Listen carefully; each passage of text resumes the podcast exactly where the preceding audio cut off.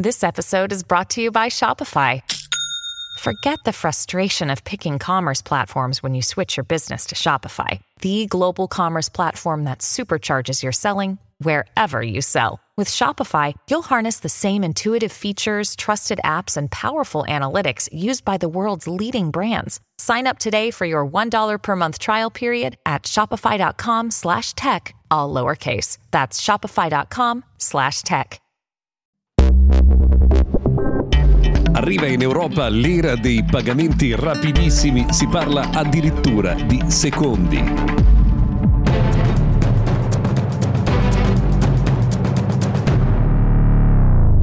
Buona giornata e bentrovati da Mr. Gadget Daily. Noi siamo eh, quelli del podcast quotidiano dedicato al mondo della tecnologia e dell'innovazione. Oggi parliamo di pagamenti perché l'Unione Europea ha deciso che i pagamenti all'interno eh, del territorio dell'Unione e che vengono espressi in euro dovranno essere tutti istantanei e addirittura essere recapitati entro 10 secondi. In pratica finisce l'era del bonifico istantaneo a 6, 7, 8 euro a seconda della della banca perché questi pagamenti immediati dovranno essere rigorosamente gratuiti e come detto eh, soddisfare il requisito di arrivare a destinazione entro 10 secondi.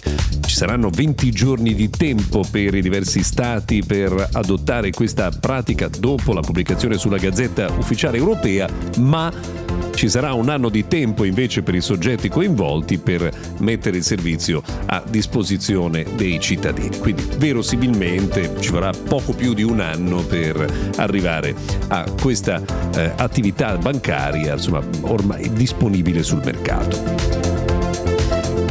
Dati invece che non fanno per niente piacere, quelli che leggiamo su Open Fiber, perché insomma, è stato consegnato un rapporto sullo stato della diffusione della rete in Italia. E la cosa incredibile è che a distanza di moltissimi anni eh, dall'inizio del piano a banda larga, il piano Italia 1 giga, si scopre che c'è stato un piccolo problema progettuale e sarebbero stati dimenticati 20.000 mila chilometri di scavi che sarebbero necessari per completare in modo davvero efficiente le infrastrutture.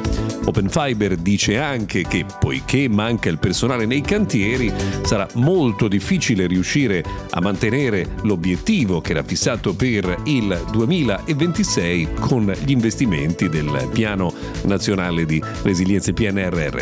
Ehm, ne abbiamo parlato più volte, no? in molte città sono stati posati i cavi, poi mai fatti gli allacciamenti, in alcune zone la rete non è arrivata proprio.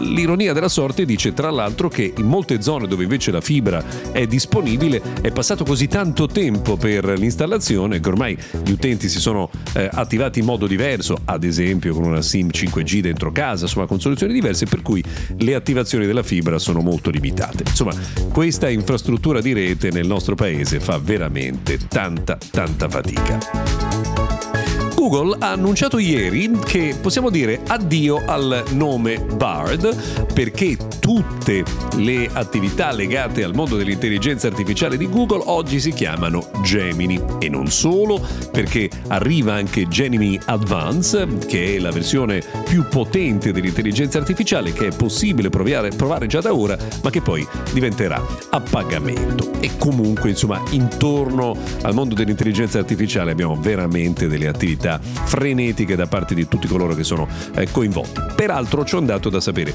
ogni volta che eh, farete un'interlocuzione con Gemini e quindi insomma, le informazioni verranno raccolte eh, dal motore di intelligenza artificiale per il suo training, beh, le vostre disquisizioni, i vostri dialoghi con Gemini saranno conservati per almeno tre anni, quindi insomma, tenetene conto quando eh, utilizzate un sistema di questo genere.